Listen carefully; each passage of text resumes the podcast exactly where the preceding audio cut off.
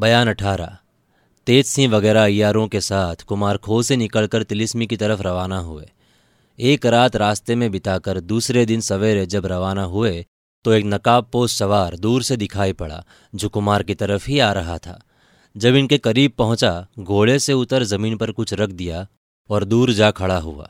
कुमार ने वहाँ जाकर देखा तो तिलिस्मी किताब नज़र पड़ी और एक खत, जिसे देख के वो बहुत खुश हुए और तेज सिंह से बोले, तेज सिंह क्या करें? ये वन कन्या मेरे ऊपर बराबर अपने एहसानों का बोझ डाल रही है।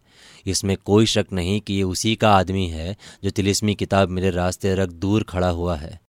हाय इसके इश्क ने भी मुझे निकम्मा कर दिया है। देखें, इस खत में क्या लिखा है?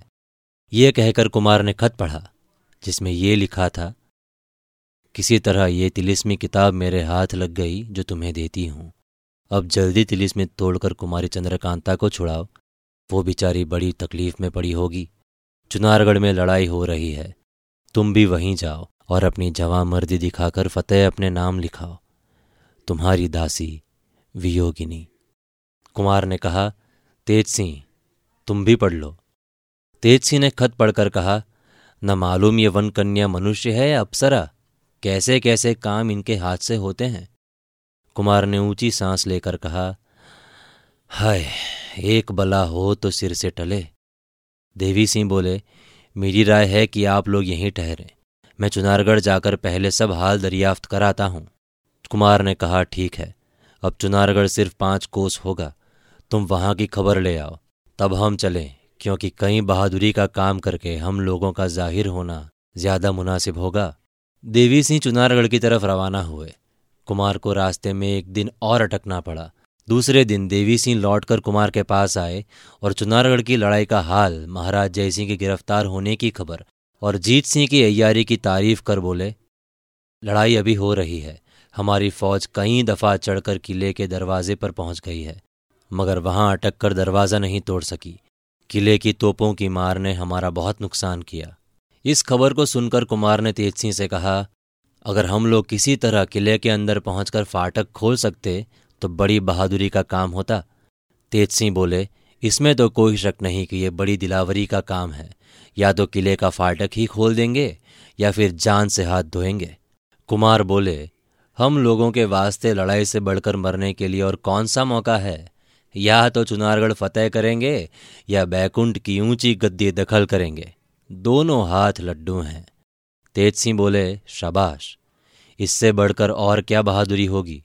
तो चलिए हम लोग वेश बदलकर किले में अंदर घुस जाएँ, मगर ये काम दिन में नहीं हो सकता। कुमार ने कहा क्या हर्ज है? रात ही को सही। रात भर किले के अंदर छिपे रहेंगे। सुबह जब लड़ाई खूब रंग पर आएगी उसी वक्त फाटक पर टूट पड़ेंगे।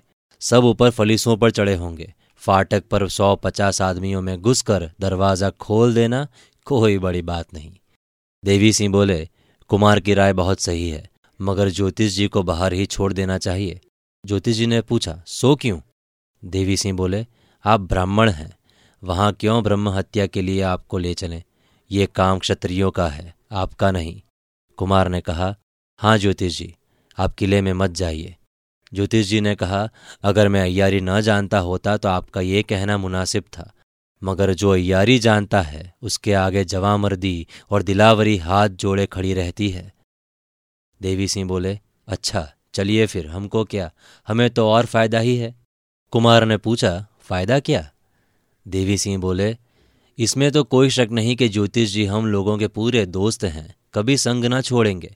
अगर ये मर भी जाएँगे तो ब्रह्म राक्षस होंगे, और भी हमारा काम इससे निकला करेगा। ज्योतिष जी ने बोला, क्या हमारी ही अवगति होगी? अगर ऐसा हुआ तो तुम्हें कब छोड़ूँगा? तुम्ही से ज़्यादा मोहब्बत है। इनकी बातों पर कुमार हंस पड़े और घोड़े पर सवार हो अय्यारों के साथ चुनारगढ़ की तरफ़ रवाना हुए। शाम होते होते ये लोग चुनारगढ़ पहुँचे और रात को मौका पाकर कमन लगा किले के अंदर घुस गए।